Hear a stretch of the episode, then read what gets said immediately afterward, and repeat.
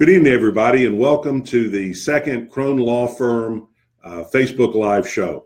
My name is Alan Crone. I'm the managing member and founder of the Crone Law Firm. Uh, we're located in Memphis, Tennessee, and we're an employment law firm representing employees, uh, executives, and entrepreneurs in legal disputes and issues that affect their ability to make money. And we had a very successful broadcast uh, a couple of weeks ago. And uh, thank you for everybody who's uh, commented and uh, emailed us about uh, various uh, aspects of that show.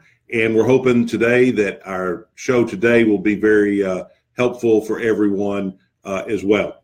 Our topic today is a topic that we frequently receive calls about here at the firm, whether they're informal calls asking a, a question or um, being hired to help people either enforce or uh, defend themselves against a, a, a, a non-competition agreement or some other agreement that restricts their ability to uh, uh, uh compete uh, in the marketplace. And uh, these are tools that are being increasingly used out there, both in terms of um, the employment employer relationship, and they're frequently an agreement that's part of a either a uh, uh, the sale of a business or the acquisition of a business, or sometimes business partners will have uh, non-compete agreements uh, in the event that the business uh, dissolves or uh, one of the partners leave. So we're frequently asked about these situations, and so we wanted to to do a broadcast on them and talk about them a little bit more in depth. So the first question is, what is a non-competition agreement? And uh, that's a complex question because uh, non competition agreements are complex and they come in a lot of varieties. Uh, and oftentimes, an agreement will say it's a non compete agreement, but when you read the text of it, it's not quite as restrictive as uh, you might think uh, by labeling it as a non compete agreement. So, the first provision that is the most restrictive is a full on non compete, which means um, that the worker who works for company A uh, cannot go out and compete in the marketplace if they start their own business or they go work for company B. For example, uh, you have a shoe salesman who sells shoes for company A and has a book of business of places, uh, maybe wholesales shoes and sells to a bunch of uh, uh, businesses in Memphis. And um, a non compete agreement would say, okay, Mr. Worker, uh, you can't sell shoes to anybody uh, in the city of Memphis for a period of time. And that's a non compete agreement. Now, uh, another form of non compete agreement is what they call non solicitation agreement, where you can't solicit the uh, customers of company A if you leave the employment of company A. So, in that circumstance, I might have five uh, shoe uh, stores in the city that I've sold shoes to and a non-solicit agreement would say I can't go and do business with those five stores uh, for a period of time, but I'm free to go and call on other businesses that uh, I haven't done business with before. I'm allowed to compete. I'm just not allowed to solicit those customers. Another form of restriction may be the restriction on the use of confidential, proprietary, uh, or secret information. And that sometimes will be a separate clause or it might be a justification for the uh, uh, non-compete or non-solicit uh, clause. Um, and that restricts the, the worker's ability uh, to use certain information um, uh, in competition in another uh, employment setting. And when those two things come together, it can be a real problem for finding subsequent employment or starting a, your own business. Um, and becomes a, uh, frankly, becomes a uh, uh, real hurdle in moving on to that next employer, at least within that industry. So none of these would, for example, preclude uh, that particular salesperson uh, from going and selling ties to those stores or selling ties uh, to someone else, even if there's a non-compete agreement, provided that the company A doesn't sell ties; it only sells shoes. So each agreement, you have to review it very carefully, and you have to review it for the particular circumstance uh, at hand. uh, it's not a one size uh, fit all, uh, and that's why it can be very, very uh, complex. And the first question most people uh, tend to ask me is, well, is this non compete agreement that I have enforceable? I own a business and my employees have non compete agreements with me. Can I enforce it against them? Or, um, Mr. Crone, I've left employment of company A and I've got this non-compete agreement that I signed when I first went to work there, and uh, is it enforceable? And I'll give you a good lawyer's answer. It depends. It depends on a lot of factors. Um, frequently, uh, on the business side, people say, "Well, I hear these things aren't worth the paper they're written on. Why even have them?" And my response is, from a company standpoint, these agreements are very valuable because they exist and it's something that an that a uh, employee has to consider when they're thinking about leaving to go start their own business or to uh, go work for someone else. They have this non-compete, and in the uh, latter uh, instance where they're going to work for another company, they have to tell uh, uh, company B, "Hey, I have this non-compete." And sometimes company B says, "Look, I don't want to hire a lawsuit, so I'm going to go hire somebody else who doesn't have a non non-compete." or if I'm a uh, someone who's thinking about starting my own business, I have to take into consideration the fact that um, I may be restricted in some way in starting that business. So it can be a very valuable tool for tool for businesses. Um, and if you're a business and you want to have one, uh, you need to be very careful on how you draft them. And if you're an employee going into a new employment relationship and they uh, that that company presents you with a non-compete, you can't just blow it off and say, "Oh, I signed this." It's not enforceable.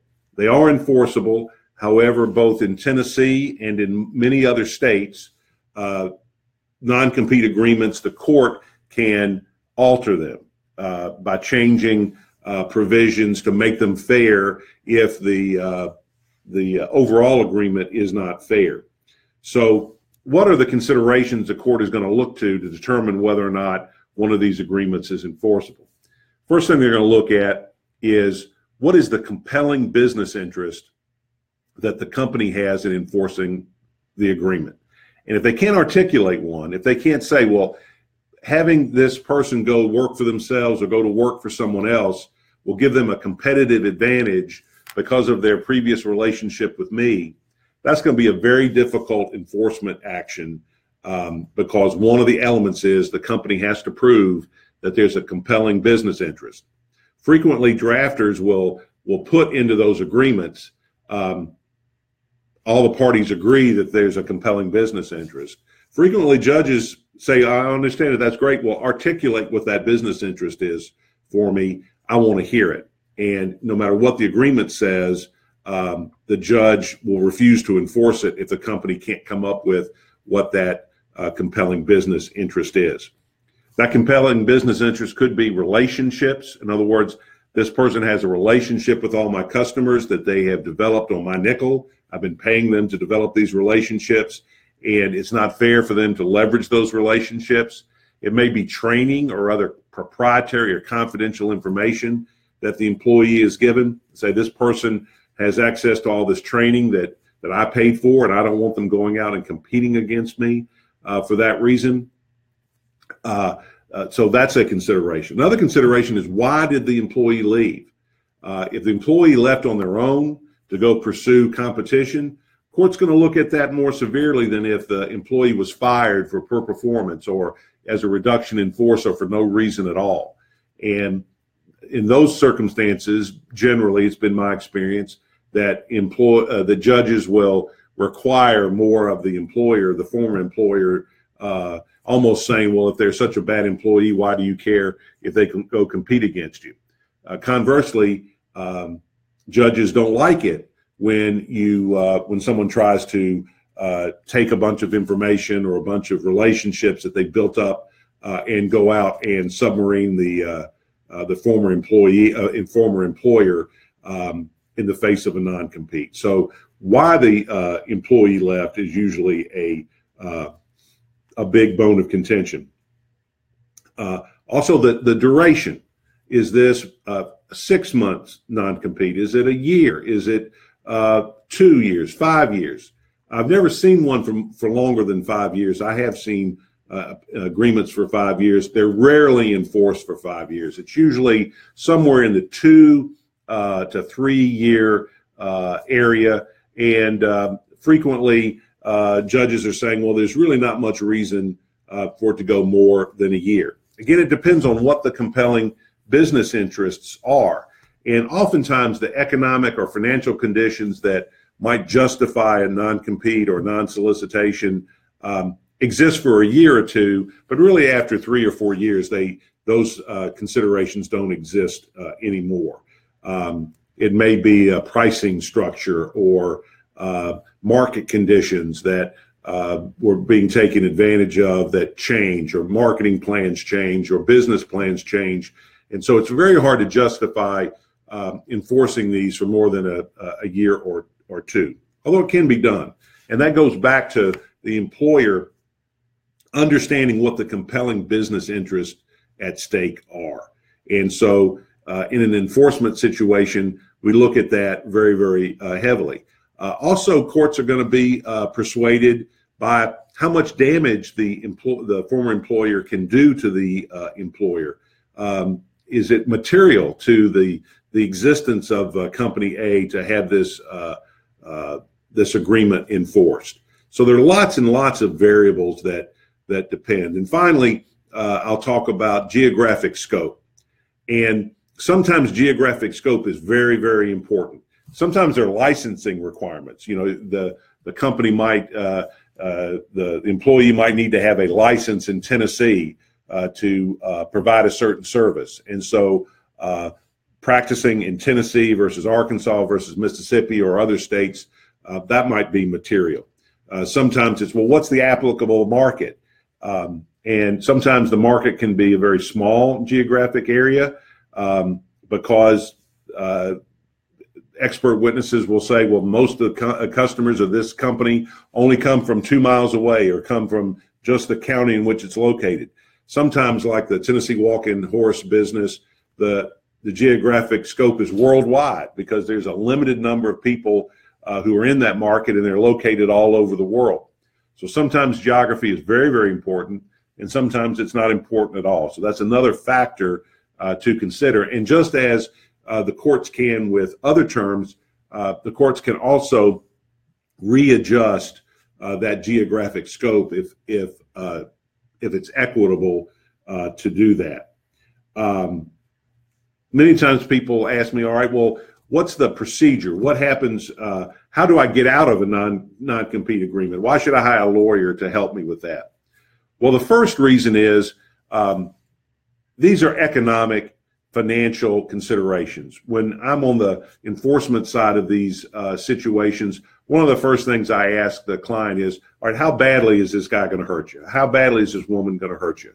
Um, and if not, you've got to really consider the the uh, cost of enforcement versus uh, the value that you're going to get.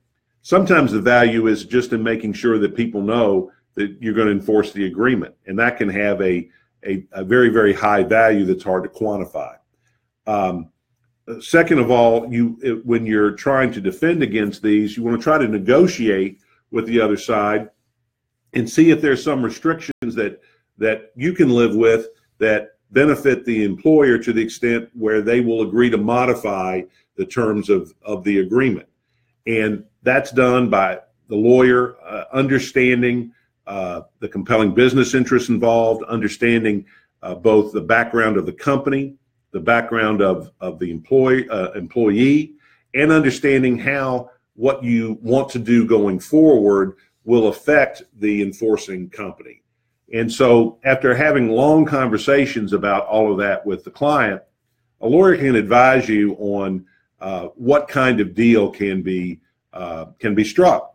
If you can't work out this situation with uh, uh with the enforcing company, um, then you may have to litigate it, and that is a, a big consideration for a lot of people. You have to really consider, all right, this new job, this new venture that I want to go into uh, is it worth the cost of defending a lawsuit or bringing a lawsuit for declaratory judgment? In other words, going to the court ahead of time and saying, I want to uh, uh, compete and I want the court to tell me that my agreement doesn't preclude me from competing, uh, you have to make sure that that's cost justified.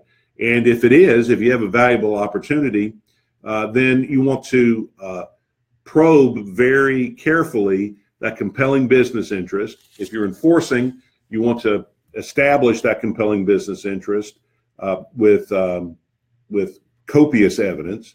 And if you're defending, you want to show that whatever the compelling business interest is is not um, really all that compelling, uh, and that uh, there's no equity in um, enforcing the agreement. And the way I usually try to um, uh, the way I usually try to uh, frame that debate is in unfair competition. If if I'm on the enforcement side, I want to tell the judge, look, Your Honor, it's unfair for this uh, worker to go work for company B or to set up their own company because they're going to have an unfair competitive advantage because of their previous relationship with my client. Conversely, um, if I'm in a defense standpoint, I want to look for ways that I can argue, look, that we don't have a com- uh, unfair competitive advantage.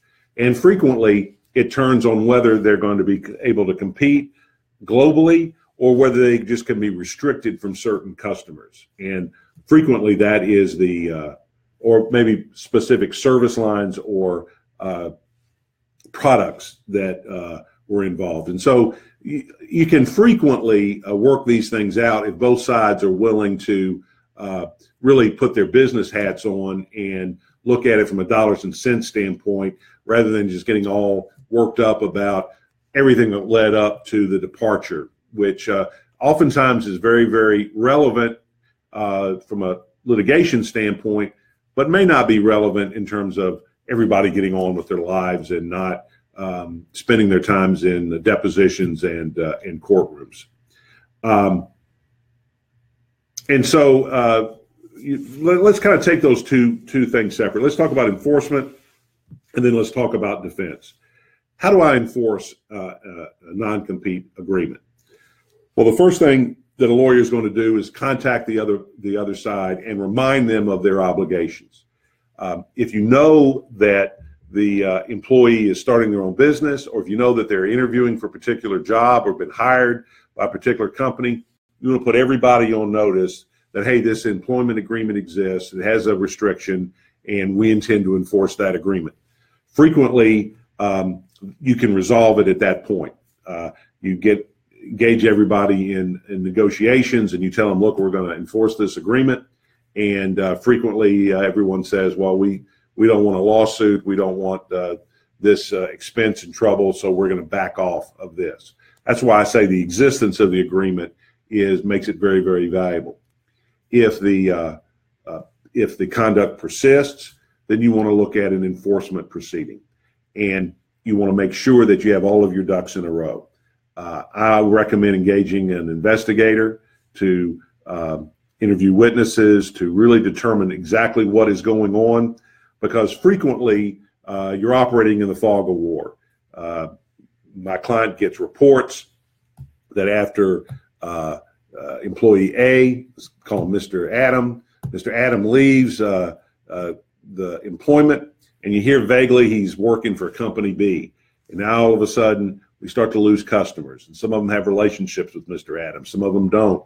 And uh, everyone begins to think, well, this is all because Mr. Adam is soliciting customers. Well, you want to start making some inquiries. You want to find out what's really going on because you're going to have to prove not just that the agreement exists, but that he's violating it.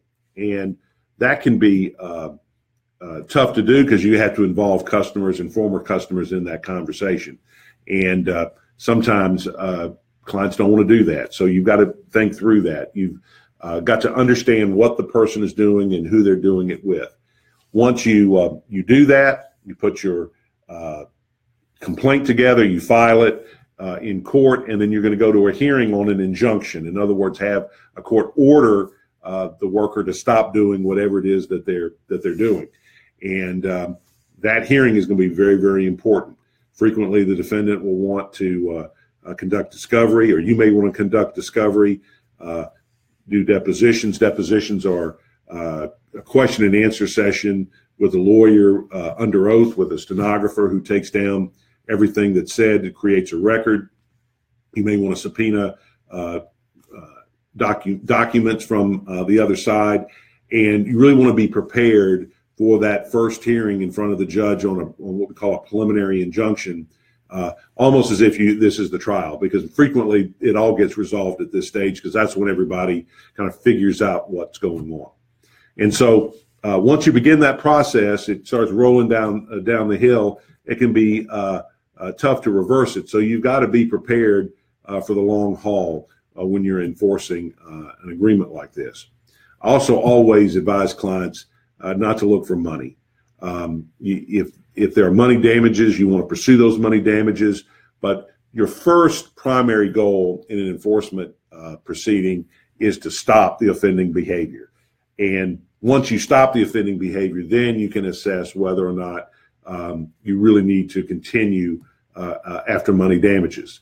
And uh, the longer the conduct persists, the longer the case goes, frequently the the more damages that, that are incurred. And both sides have to take that into consideration uh, as the case moves forward. Uh, what do I do to defend myself against a non-compete agreement? Well, uh, I think you can uh, take a lot of lessons from the enforcement side. The first the first thing is is to uh, hold the enforcing company to the letter of the law and to make sure that everybody understands what this compelling business interest is uh, frequently I have found you can uh, really uh, investigate whether there's competition or not. In today's economy, operating even operating within uh, the same industry, uh, frequently you're not really competing against the other company because you may be going to work for somebody that that has different services entirely uh, than the than company A. And what I always ask clients is, well, can people do business with company B and company A at the same time? And does it make financial sense to do so?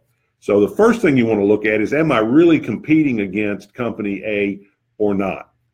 And then uh, uh, as we go through this, you want to you don't want to go down this road unless it makes monetary sense to spend the time and the money uh, to fight it and sometimes you're just better off trying to make a deal without incurring uh, expenses. I have found that uh, frequently uh, both sides at some point come to the realization that continued litigation does not make uh, financial sense for either one. And that's when everybody uh, sits down at a table in a mediation or in some sort of settlement conference, either in person or over the phone, and tries to work something out because oftentimes, I would say almost 99% of the time, there's a business solution to these to these issues that's best arrived at among the parties rather than forcing a judge to decide.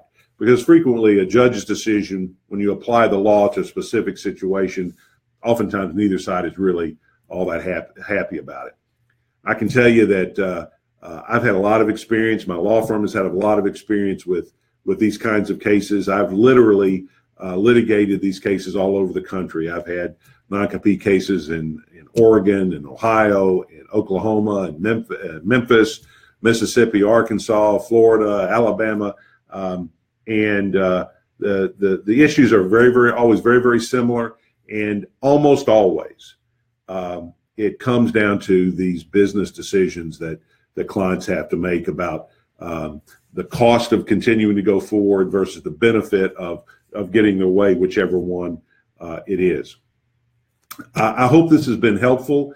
Uh, we've just kind of scratched the surface of non-competes. I'm sure in um, future uh, shows we will uh, maybe drill down a little bit farther on them. If you have any more questions, uh, please feel free to uh, to email us.